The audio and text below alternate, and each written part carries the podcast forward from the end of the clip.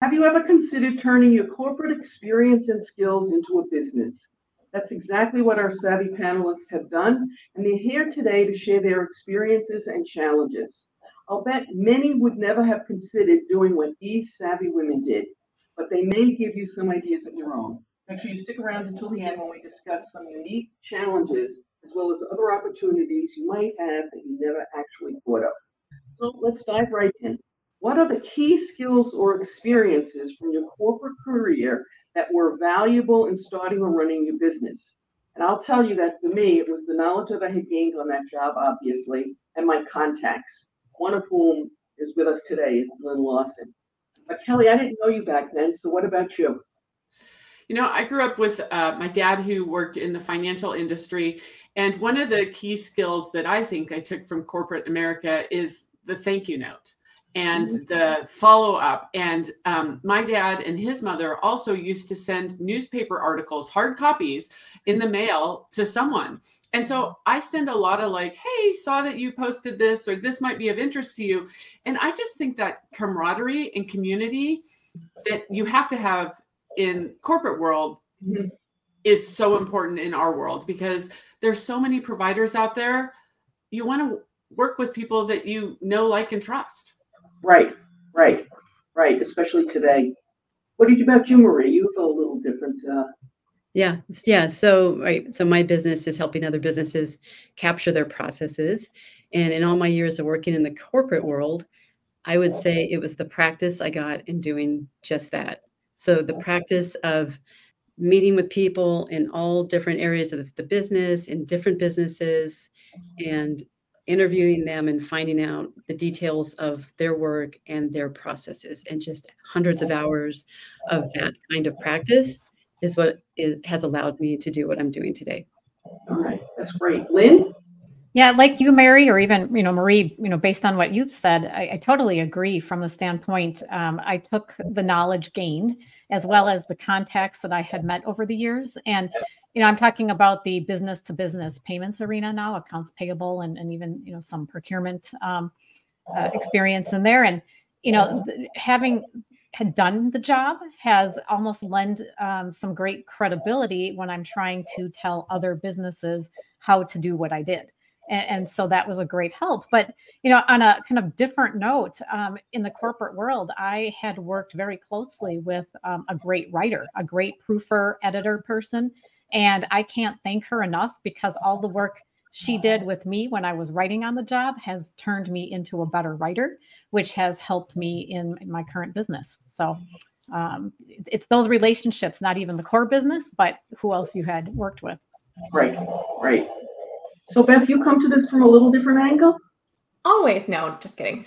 Um, no, Lynn, similar, uh, similarly, you know, in terms, actually a little bit similar to all of you, in terms of what you take with you, right? And and the relationships and the whys. And um, I had worked for a couple of startups, and mm-hmm. I was in a place where I was wearing all the hats and you know the jane of all trades i guess you could say and that was really great sort of foray into what it's like to be a business owner at least in the beginning right? When you are wearing all the hats and you are doing all the things.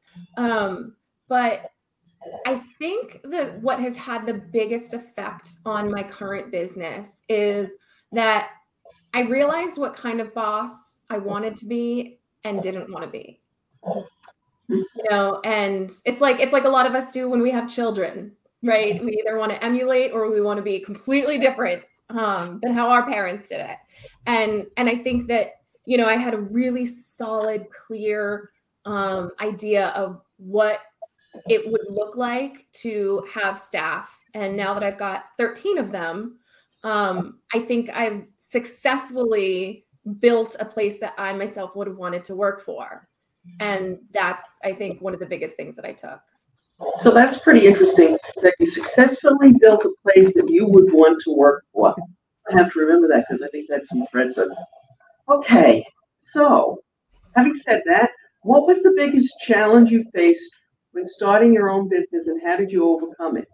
And for me because i always worked and worked most of my life in corporate it was always having a support staff uh, to do all the things like the technology. It didn't work so good at the beginning of this, which is why I'm now sitting in a bedroom um, and uh, having to do it myself. So for me, that was a big challenge having to get used to that.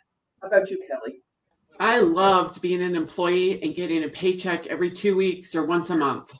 And um, the feast or famine, eat what you kill, is really difficult. However, I have turned that around to when I do get a paycheck, I'm a much more appreciative and I'm much more thoughtful about where the money goes. Um, so I bought a car at my last corporate job and I disliked it because I said it was clown money and I could just buy whatever kind of car I wanted to buy. And if I did it now, I would be much more thoughtful. So that's the hardest thing for me is that feast or famine. Mm-hmm. Marie? Yeah, I can relate to that, Kelly. I can really relate to that. Yeah. Uh, for me, I think it was the lack of role models. So, not many people do what I do in my business. And I didn't, there wasn't, there were other business owners I could talk to about how to run a business because that is a pretty steep learning curve of starting a business and learning how to run it. But I met very few people that do what I do. And so I kind of had to figure that out on my own. I did a lot of trial and error. And eventually I figured it out. But I think uh, if I had had a role model, it would have made a big difference. How about you, Lynn? Yeah, you know, Marie, it's funny you mentioned that because I totally agree. But then I had the good fortune of having a mentor. You know, I was just trying to figure out what do you do first? You know, what are the tasks related to setting up a business? And I had some friends who had recently done it. And truly, they were just a blessing to have because they just walked me through it. They said, you need to do A, B, C, D. I had my checklist, you know, that I could just follow along. And, you know, it, it proved to be just a script for me. So, um, it was still a challenge though not knowing where to turn and, and where to put your efforts first um, but but having that mentor is really a big deal so i was glad of that oh my gosh lynn i totally feel you i had a mentor but i didn't find her until a couple years in. And it what's what's actually hilarious is i tried getting a I, I was struggling getting the business going.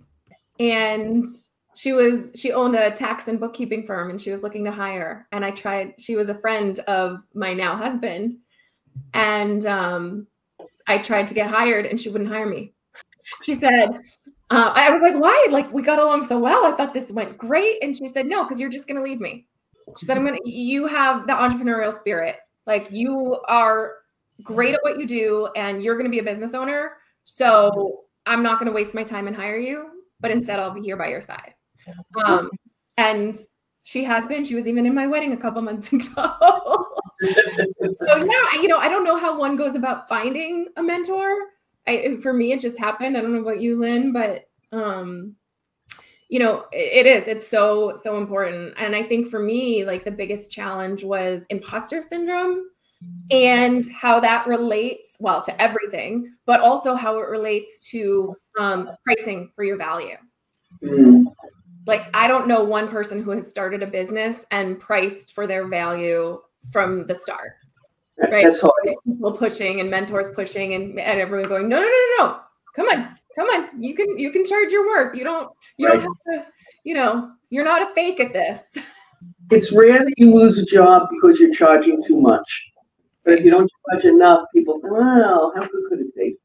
Well, and at the beginning too, you have this pride over, oh, I have this huge conversion rate. Like 99.9% of the people I talk to sign on. But then there's that whole idea of, well, if no one's saying no, then you're not charging enough. Okay, That's true. So I'm curious, um, and why don't we go the other way? And Beth, we're going to put you on the, on the spot first. Um, was technology essential to starting and running your business? Oh my gosh, yes. Um, yeah, I mean, I have a bookkeeping business, of course, and I'm a huge tech nerd. Um, so, you know, give me the latest chat GPT prompt and I'm in. Um, but you know, when I started my business, it was still in the days of desktop was the hero, uh, QuickBooks Desktop, and um, you know, things like Right Networks were like kind of there, but it was mostly dialing in on a VPN and um, if you wanted to be remote. And from from the start, I knew I wanted it to be remote. So that was, you know, when when QuickBooks Online finally started becoming worthwhile. I don't know if we all remember that sort of moment in time where we were like, whoa, it doesn't stink that bad. Um, and now we actually love it. So, well, some of us do. I don't know about everybody. But, um, that bad. It's, it's good enough. yeah yeah i mean it's as good as it's gonna get um but i wouldn't be able to do what i do without tech i have clients all over the country um, i have staff all over the country we're fully remote i haven't met some of my staff that have been with me for a couple years we try and do a retreat every year but not everyone can make it so it's like i need i need that tech just for communication and doing our job never mind all the fun stuff for making it faster and easier and more efficient What about you, Lynn? Yeah, in, in a little bit of a, a different take on, on what Beth has experienced. I mean, I just knew that I needed to have a website, you know, so that was like, okay, got to get that built. And again, this is where uh, my friends who had had done it just recently were of such great help. And and so basically got that up and going and thought, great, okay, now I learned all about websites and, and how to update those. But then I had numerous people just remind me that, hey, you know, um, related to technology, you want to make sure you have a, a business email. You know, don't just use your Gmail. Um, You want to have a business email. I was told that was very important. Um, so, you know, definitely had to do that.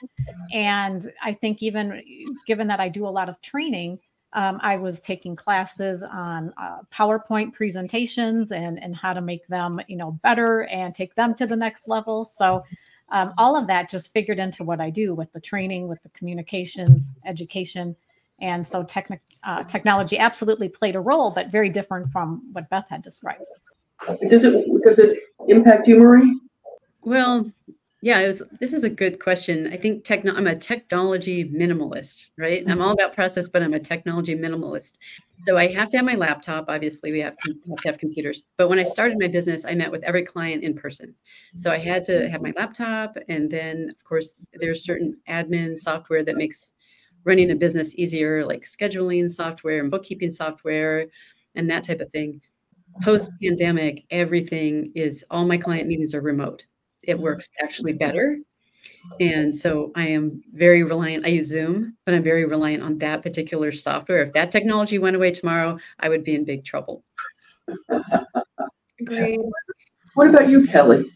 Yeah. So technology is incredibly important for a lot of different things. I do, you know, online courses, um, but I do a lot of open source intelligence. Um, you know, social media is huge for my work. Um, so I, I, and you know, I'm not say I'm a luddite. I'm not also advanced. I'm kind of in between there, but um, it's it's really important. And also, like, if I'm going to do an investigation, it's going to be boots on the ground, and I need to have the technology Right. with me. So Right. yeah, techno. I, I wouldn't do this job if I couldn't have a computer. I just it would not be fun. Right. All righty. So we're all in different businesses here. Uh, maybe you could each tell us a little bit about the specific niche um, that you serve, because I think it's kind of interesting. Uh, you know, we have similar backgrounds, but then we're, we're all, I think, in different different parts of the woods. So Kelly, you want to start? So I am the pink collar crime expert, as most people know me. Um, I'm a certified fraud examiner and private investigator. I started my career in finance. We had a hinky client. He got arrested. I became a special agent for US Customs. Fast forward many years. Um, I primarily speak and train about embezzlement and ethics. Um, I don't do investigations like I used to. Um, there's reasons for that. Um, but uh, part of it is the whack-a-mole when you're doing an investigation you're just one person you know gone whatever if i can teach and train people what to look for in a larger group i'm getting the message out. I was recently in where was i? South dakota? North dakota? Oh my god. One of the dakotas. I can't even remember. And um they like to be able to spread that message because they were from all over the state to be able to spread that message all over the state is so much more important, I think, than me going and doing investigation, fly in, fly out, and leave. So I really love doing um, webinars, uh, in-person classes, and training because I want people to kind of stop and think before maybe they cross the line because I think everyone does have a price. So that's the the 30 second version. How about you, Marie? Yeah, great.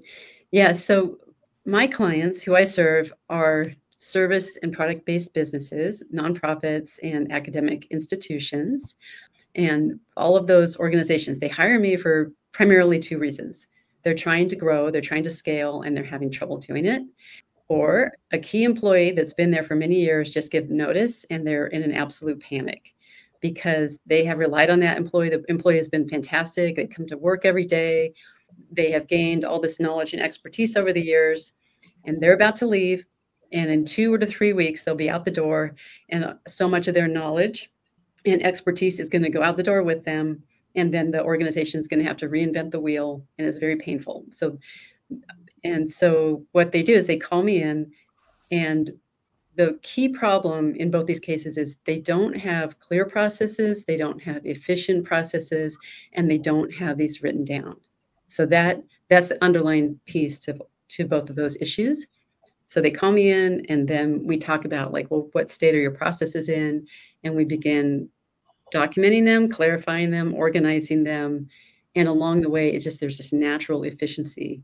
The process has become more, more and more efficient because when it's written down, they're much more aware of what they're actually doing. And it's very ironic, but you start off like businesses very small, maybe you're the only person, and then you grow and you have employees, and you actually lose track of what is actually happening in terms of work, the day to day work. So when you capture your processes, then you get that you get that knowledge back, you get the insight back, no matter what level you are at. And then people can share the information, people can go on vacation, and the world doesn't end because other people know what to do. So that's what I do. Yeah. I like to say that, if you um, if your team uh, chipped in and bought a lottery ticket and they won and they all quit, that's you, right. you have the documentation and most people don't they don't and it, uh, most people even if they've been there 10 15 years i mean they give two weeks notice. And by the time i've signed on we've got six days and that's it to capture 10 years of knowledge right? So the people who hire me are the ones that the organizations they already understand that good process is important. They just don't have the time or the expertise to capture it themselves so they are willing now to hire me to help them do that. It's unfortunate that it has to get to that point. Yes. So can I give a big shout out right now to Marie? Because Marie and I met through a different group. And when I heard what she did, it was like, ah, the, you know, um, because if I come in and there's an investigation and there's potential fraud, it's just like, what are the processes? What are the procedures? What does this person do? Also, due diligence. If you're selling your business, mm-hmm. this is huge. If you are selling your business and you have processes and procedures, there may not be a lawsuit that, um, oh, oops, you didn't know so and so was stealing from you. So I mm-hmm. just felt like so lucky when I met Marie because I used to work at a pension fund and I had a hit by the bus book. Was like if I get hit by a bus or COVID or whatever it is, they could go to my desk and they could see everything I was responsible for. And I think everyone should have that. It's it's proactive so you don't have to be reactive. So it's a huge shout out. Too like not just in your business life, but in your personal life. Oh, right? Oh yeah. Everyone needs a Marie. Everyone. thank you. yeah, thank you. All right, Lynn. Well, I fully support Marie's platform here. I mean, I'm I'm one that I think takes your message, Marie, and, and puts it out there as well, both business and professional or um personally. Uh, you know, document everything I do. You know, hit by a bus scenario. So uh, I agree with with both what you've both been saying. Um, so I, though, as I've indicated, um, have been in the business to business payments industry for more than 20 years, uh, specifically working with commercial cards like purchasing cards, P cards, travel cards, virtual cards, you name it. And Mary, I think we first met probably 20 years ago. It's like it sounds so long ago, but I think that was the ago. case. Yes. and and so when I started Recharged Education, um, my whole goal, um, Kelly, similar to you, is providing that education you know, and, and, and trying to guide um, uh, end user organizations that have card programs or are looking for um, help with their broader payment strategies just um, figure out you know which directions to go. You know i'll do risk assessments i'll do auditing i'll help them um, figure out what their policies and procedures need and then i'll have to pass on marie your contact info if they need you know more help.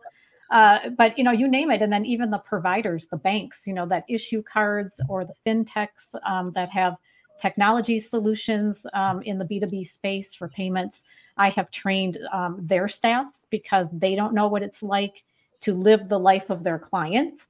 And because I used to manage a card program uh, for the Federal Reserve Bank of Minneapolis, then I've been able to take that knowledge and and, and help out um, you know these providers as well. So I'm all about education. I think we all have uh, that near and dear to us here.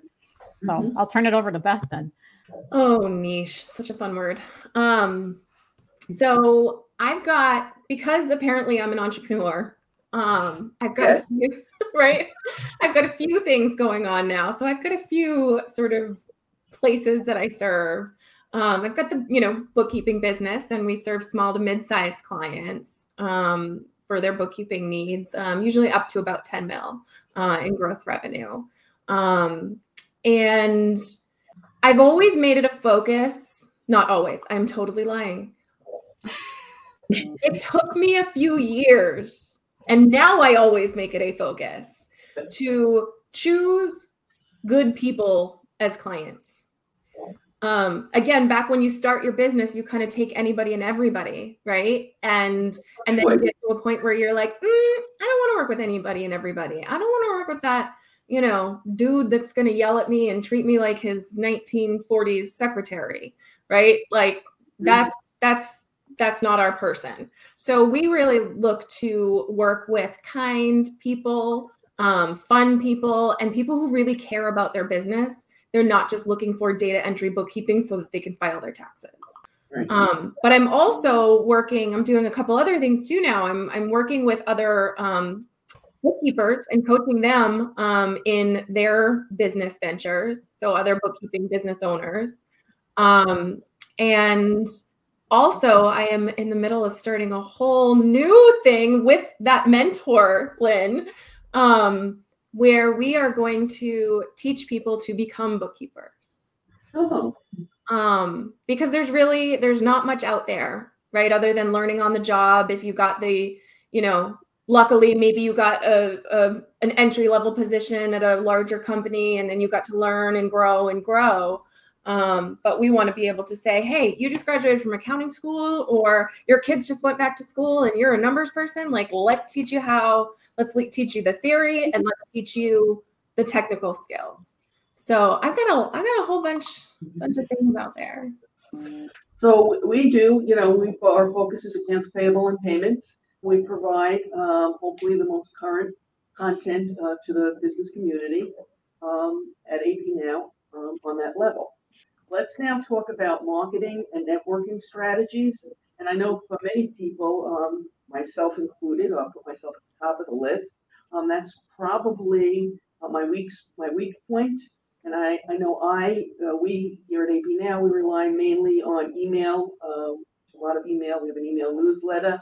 Um, and although I didn't realize that this was a good marketing uh, approach, and I do it all the time, I found that public speaking helps. Uh, a lot of times when you speak in public, you'll, you'll you'll give people afterwards um, opportunities. So although I looked at it kind of as an income stream, it really is to a certain extent a marketing tool. So Beth, how about we start with you this time?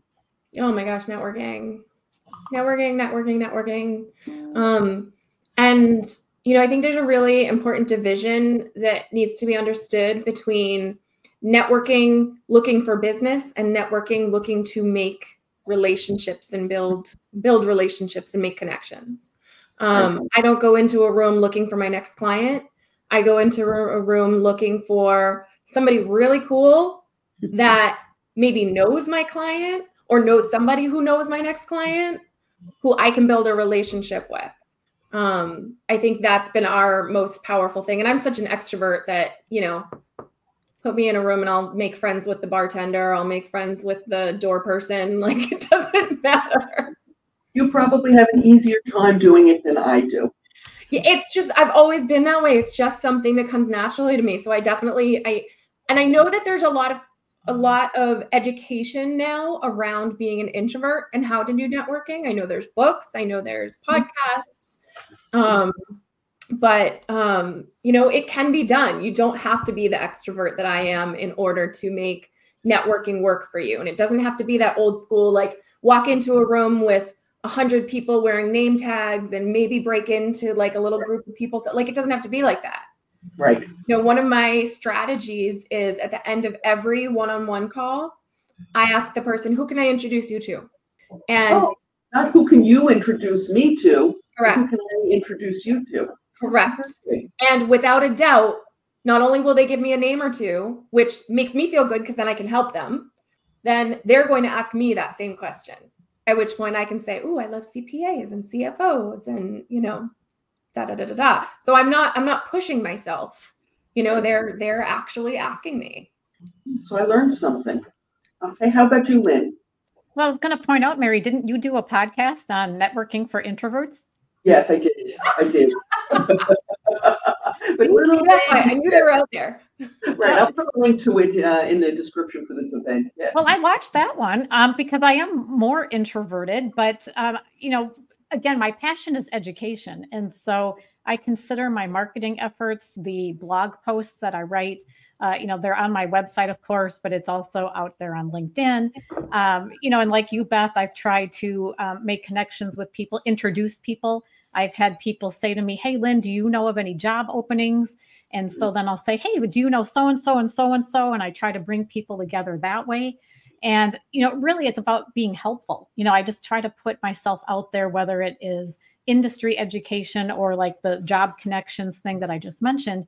If people see you as a resource, then, you know, you do get um, more potential clients coming your way because they know that you are you know have good intentions that you know you follow up and, and you just you, they get to know who you are. And i think then that makes them more comfortable considering um, you know using me as a, as a source to pay for a webinar or in-person training or whatnot. So you know that's been huge. And then attending industry conferences.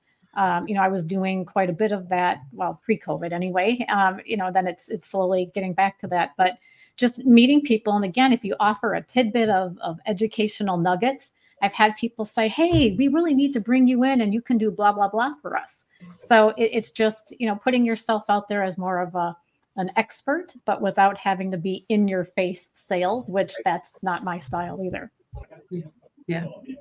And don't be a gatekeeper of knowledge. That's like the big the big word these days, right? Gatekeeper. Like Gatekeeper of knowledge. I like don't one. be that person. Give it out. Give it freely. Like Well, people right. will remember and notice. Well, you know, and that's a good point because I was talking to another consultant and I said, well, what's the right balance between handing out content for free versus, you know, reserving it so they hire you to, um, you know, come in and, and do, uh, you know, X, Y, Z. And that person said to me, even if you put it all out there for free, they're not going to read it. They don't want to do the work. Um, it's kind of like what Marie had already said about helping, you know, organizations get things done. So it, it was yeah put out the content put it out there and then people will still come to you and um, and pay you because they don't want to do it themselves And they're gonna say, well, if she gives this away for free, what do I get for paid? well there you go Marie? Yeah. So yeah, I'm another uh, introvert trying to market my business, and what I found is so again, it's pre kind of pre-pandemic, post-pandemic. Pre-pandemic, I did a lot of networking in person. I went to a lot of networking events, and I found that some were great, and I I'd keep going back, and others were not that great. And then I just you know don't waste your time if you go to a networking group, and you don't feel like you really fit in. And pre-pandemic, uh, there was one uh, Capitol Hill, like a local um, neighborhood here in Seattle. And I would go to that, and there was a monthly women's entrepreneurial group within this Chamber of Commerce. And they were just these wonderful women. And one of the women who was super successful and had been in business many years hired me. And then that gave me a lot of credibility with that group. And then somebody else hired me and somebody else. And so then after a while, I'm to the point where I, I get almost all of my work from referrals, which is, you know, it, it's taken me years and years and years to get to that point. But if you just keep showing up and talking to people, when you can find those groups that you really gel with, then people will hire you when they're ready. Kelly, what's your secret? Um, so coming from law enforcement, this is so funny. The whole um, law enforcement holds sources to they don't share sources, and I had that mentality for quite some time. And I wouldn't give out my slides because I had seen my slides online, and I'm like, eh, I, I'm way past that. I give everything out for free. Um, you know, I even send my book to people for free uh, a lot of times. And uh, so I'm also known as the fraud hashtag queen. So one of my favorite hashtags is sharing is caring. I just posted it this morning. You know, everyone has a secret sauce, but do we? Like, you know. so um, the other thing that I use for marketing is I have a podcast, and um, you know, it's taken a while to grow. I've been doing it for over two years now. It is my honor and my pleasure every time I get a guest on it. All my business comes from referral these days. Post COVID, all my business comes from referral. I turn business down. I sometimes I'm too expensive for people, and I'll give them someone else that I know might be starting out, but I've seen. Um, so my podcast, I'm very active on LinkedIn. Um, I kind of took the summer off, but I'm active on LinkedIn. I'm active on Twitter, and people reach out. Hey, I saw you post this. Can you connect me to them? And I'm happy to do it. So uh, maybe it's my age or something like that. I no longer hold my sources tight. Now, if someone has burned me from that, they're on my dead to me list. So, so you have a hashtag that I use all the time, and I always give you credit. It says uh, hashtag trust is not an internal control. Yes. I use that too, Mary. so let me ask you this, since you mentioned it, which do you feel is more valuable on LinkedIn or Twitter? Oh, LinkedIn. Twitter is just a cesspool right now. I hate it. It's it, I I can't give it up, but um, LinkedIn is I, someone that I follow very closely. Just finally has left Twitter and said they'll be posting over on LinkedIn solely. Yeah, in fact, I stopped using it because I found it wasn't really doing. I don't know. I, I just didn't get a lot of value from it, and like you, Kelly, I focused more on LinkedIn. Yeah, I think though I met Beth through Twitter. I was going to say the only thing I've ever gotten through that was my relationship with Mary. yes. so it's I, I I don't do it as much as I used to. I, I don't know. I never really got it. And I, I guess we should be saying um, X versus Twitter. Yeah. yeah. yeah. I loved it. I you loved it. Yeah. I did, and that's where I started my hashtags because I wanted to keep track of what I was posting. Mm-hmm. Um, so it's very sad for me what has happened. No disagreement. Okay. So um, just by the way, the bigger our audiences are, the more resources we can devote to talks just like this. So if you like this or any of our other 450 videos, please hit that subscribe button. And now um, let's start. Uh, let's start with Beth because I'm interested to see uh, what she has to say on this. Did you encounter any unique challenges because you were female? What were they and how did you overcome them? I mean, like, is that even a question? Like, of course, right? I mean, it's it's it's sad but true, of course. Um, I remember one of my very one my first big client, I'll say, my first big client. Um, this particular client was um a probably like mid 70s white man, maybe late 70s. So you know, his generation was a little different. Um, and he was hiring my team. I did, I even did have a, a team then um, to handle his nonprofits bookkeeping and um, all and and a lot of like the admin as well and all the AP and all the everything. Um, and it was like he couldn't understand that I wasn't his assistant, I wasn't his secretary, I wasn't, you know, there for his his heart's content. Like I was a fellow business owner running my own business with my own thing. Like, and it was it, it, was unbelievable. I mean, I, I make the joke about, you know, the 1950s secretary or whatever, but yeah. my mom was an executive assistant in the 60s and she told me all the stories like you know that you see on mad men you see on whatever and and you know she she did live that life. Um and i wasn't about to. And and it was the first client i ever fired. And it was so scary. But i wasn't i wasn't down for that. And then i'm sorry i'm talking but i have to tell you this other story. I was on a networking meeting last week and they you know a lot of like the the networking meetings they have you do testimonials for like other um you know other people in the group or whatever. And so someone was giving a um, presentation on how to give a testimonial and also how to you know sort of sell yourself in a room of you know other people networking and everything I almost jumped through that computer screen because they started talking about how well this particular group is very male heavy so we as women need to learn how to speak to the men directly. We need to take out the emotion that we generally use. We need to um, speak very directly and we this and that like this whole powerpoint with like what to say and what not to say and this was coming from another woman. So mm-hmm. i think to answer your question it's not just you know coming from men right? It's mm-hmm.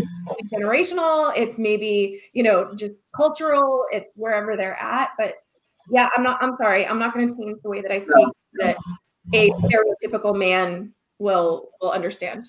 So I will tell you that I see it less now, but of course, what I don't see is the business that I don't get because the person didn't come because I was a woman, not a, not a man. But the few times that I have encountered it in recent years, and it, they're very few and far between, um, I walk away and I think to myself, I'm thinking about one instance in particular where I was getting ready to give this company free publicity, and, and the guy was uh, a sexist. Let's just leave it at that.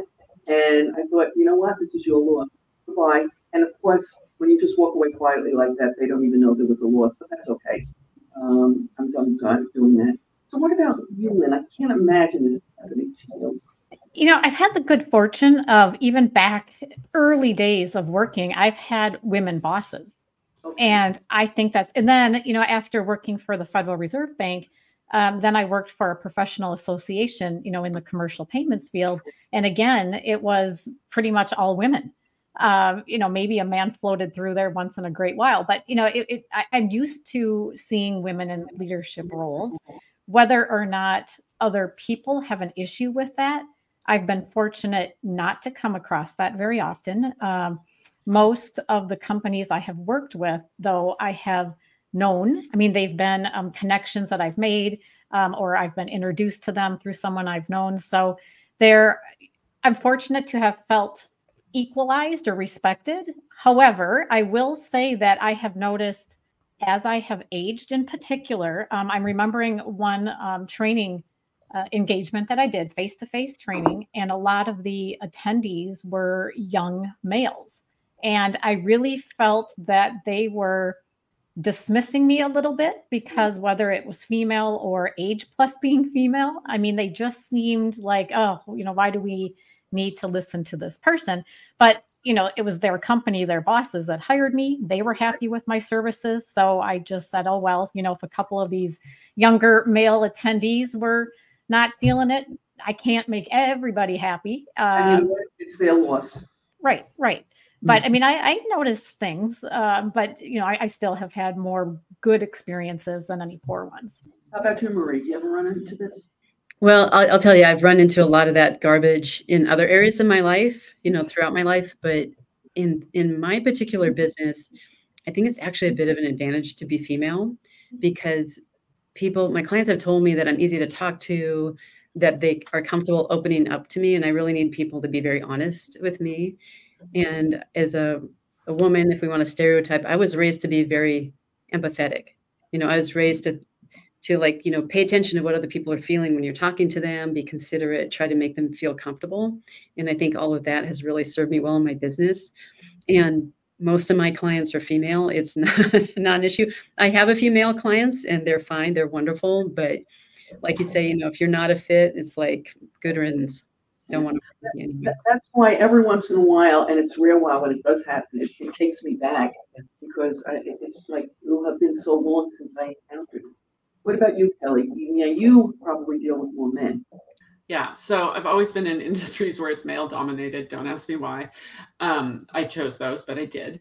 Um, one of my most favorite hashtags is hashtag never underestimate a woman. And now I've given her an avatar of never underestimate Gladys um, I have a colleague who uh, went to a business because she's forensic accountant, and the guy's like, "I'm getting ripped off. I don't know who." He's going around showing her who people what responsibilities are and he sh- stops at his and i'm going to say secretary because he was of that mindset. And he's like oh don't look at her. She's too dumb to steal from me. Guess who stole? So um you know uh i deal with i call them my masters of the universe. They're very successful. They're very smart. Um and when they realize that that nice, cute little woman or older woman stole from them, they're like, how could that happen? Now, there's a lot of reasons why, but that woman is smarter than you think. And actually, this is a shout out to uh, Claudia Goldin, who just won a Nobel in economics, and it's about the gender pay gap. And, um, you know, a lot of people say that, like, I'm picking on women, pink collar crime, it's position, not gender um, women are just better at it because they are in occupations where they have access to money. And Claudia Goldin's work, I heard her on a podcast, it's all about occupational segregation. 90% of bookkeepers in this country are women. The CFO doesn't even know how to do a journal entry. Like, so um, don't underestimate Gladys. Just don't do it. It's at your peril. So I might need to borrow Gladys for a little field trip to that networking event next time. Yeah, never underestimate Gladys. And you know what's funny? It came from a podcast, Michael Lewis. Um, it was a woman, and they gave her this avatar of Gladys. She's the one who sits in your basement with no windows, who you don't pay well, you don't treat well, and she can blow your business up in an instant. And mm-hmm. they found that woman. She's a billionaire now because they found her and they did uh, this healthcare group did a you know business based on her amazing knowledge of Gladys in the basement. So you, when you brought this up, you reminded me of something that happened. Um, you know, I did a, a, podcast on pay transparency, and you know some of the way the laws are changing that uh, that in various states. And so I posted a little piece of it on LinkedIn, and some guy who I don't know came back, and he he was not happy with me um, like I like I care. And he'd written, you know, we went back and forth several times. And the last posting he put, he said, I don't see why it's anyone's business if my company decides to pay me 25% more than anyone else in that, that job, why is that anyone's business? And I wrote back and I said, ah, I said, but you're assuming it's you that is getting paid 25% more than me. What if I was getting paid 25% more than you and I was not as talented, my work wasn't as good, and I wasn't as educated, and I didn't have as much experience? No response. Crickets. It never occurred to him that it could have been the other way, that that, that, that would only be true. All right. awesome. Yeah. So um, I'm going to start with uh, Beth again. What advice would you have for others who want to emulate the success you have had? Oh boy. Um yes, work hard. Yes, don't give up. Um but don't ever lose your sense of self and who you are. Don't succumb to the middle-aged white man who wants you to be a secretary. Don't succumb to um if you are an introvert, be an introvert and own that right? And don't listen to all the people that say you need to go to all these networking events and just get out there and talk to people you need to be true to yourself. If you are in the accounting field, it doesn't mean that you have to have a blue and red website. And it doesn't need to look like every man's accounting website. Um, the people that you will attract to you are like to yourself. So if you are being true to who you are and putting that on display and being just okay with that, being comfortable with that, then you're going to attract in kind. Okay. Lynn. Well, I think, you know, that's great advice, Beth, because I was thinking be sincere. You know, I mean, I just, I, I try to be, and Mary knows this, uh, very honest. If someone wants me to do something that is not exactly, you know, in my wheelhouse, but yet, yet, I have tried to be, you know, open minded to that. So it's one thing, you know, have a plan. I mean, I'm all about being prepared and having a plan, but also being flexible to, you know, expand a little bit and, you know, don't. What, what did I hear one time that um, something about, you know, if there's a, a job posting, women will only apply if they can meet like 99% of what's mm. in that posting, where mm. men will see, oh, I can meet most of it, 50%, and they'll apply. you know, so I've tried to remember that to say, okay, nope, it might not be in my, you know, core, but yet I can learn it or I can do it or I can be just as effective because I know I'll work hard and, and, and make it right. Uh, you know, so again, don't close yourself off. Be open to you know new um, new experiences. And then we've already mentioned it's great if you do have a mentor. And Mary, I've appreciated um, over the years a lot because she's the one usually saying, "Well, you can do this," and I'm going,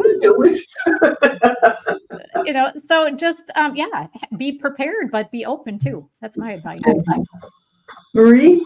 Yeah, I, it's uh, I think very similar to what Lynn and Beth has said. Is that yeah, talk to a lot of people, learn as much as you can, always be learning, and always be yourself. So know who you are and be yourself. And like you said, Beth, I mean, you're going to attract the people who are going to want to be with somebody like you, right? So I'm very down to earth. I do a lot of kayaking and hiking, and I dress very casually. And if somebody wants to hire somebody in a suit, they should hire somebody else because there's have somebody in a suit. hire somebody in a suit. But so if I, you know, if my marketing, if I present myself very authentically, then I will be attracting those people that I'm most going to want to work with, and they're going to want to work with me. Good. And how about you, Kelly? Um, I have a couple of things, but one of the things is I mentor and teach a lot of young professionals. And um, my one thing I tell them is always have, and I'll say it politely, a walk away fund.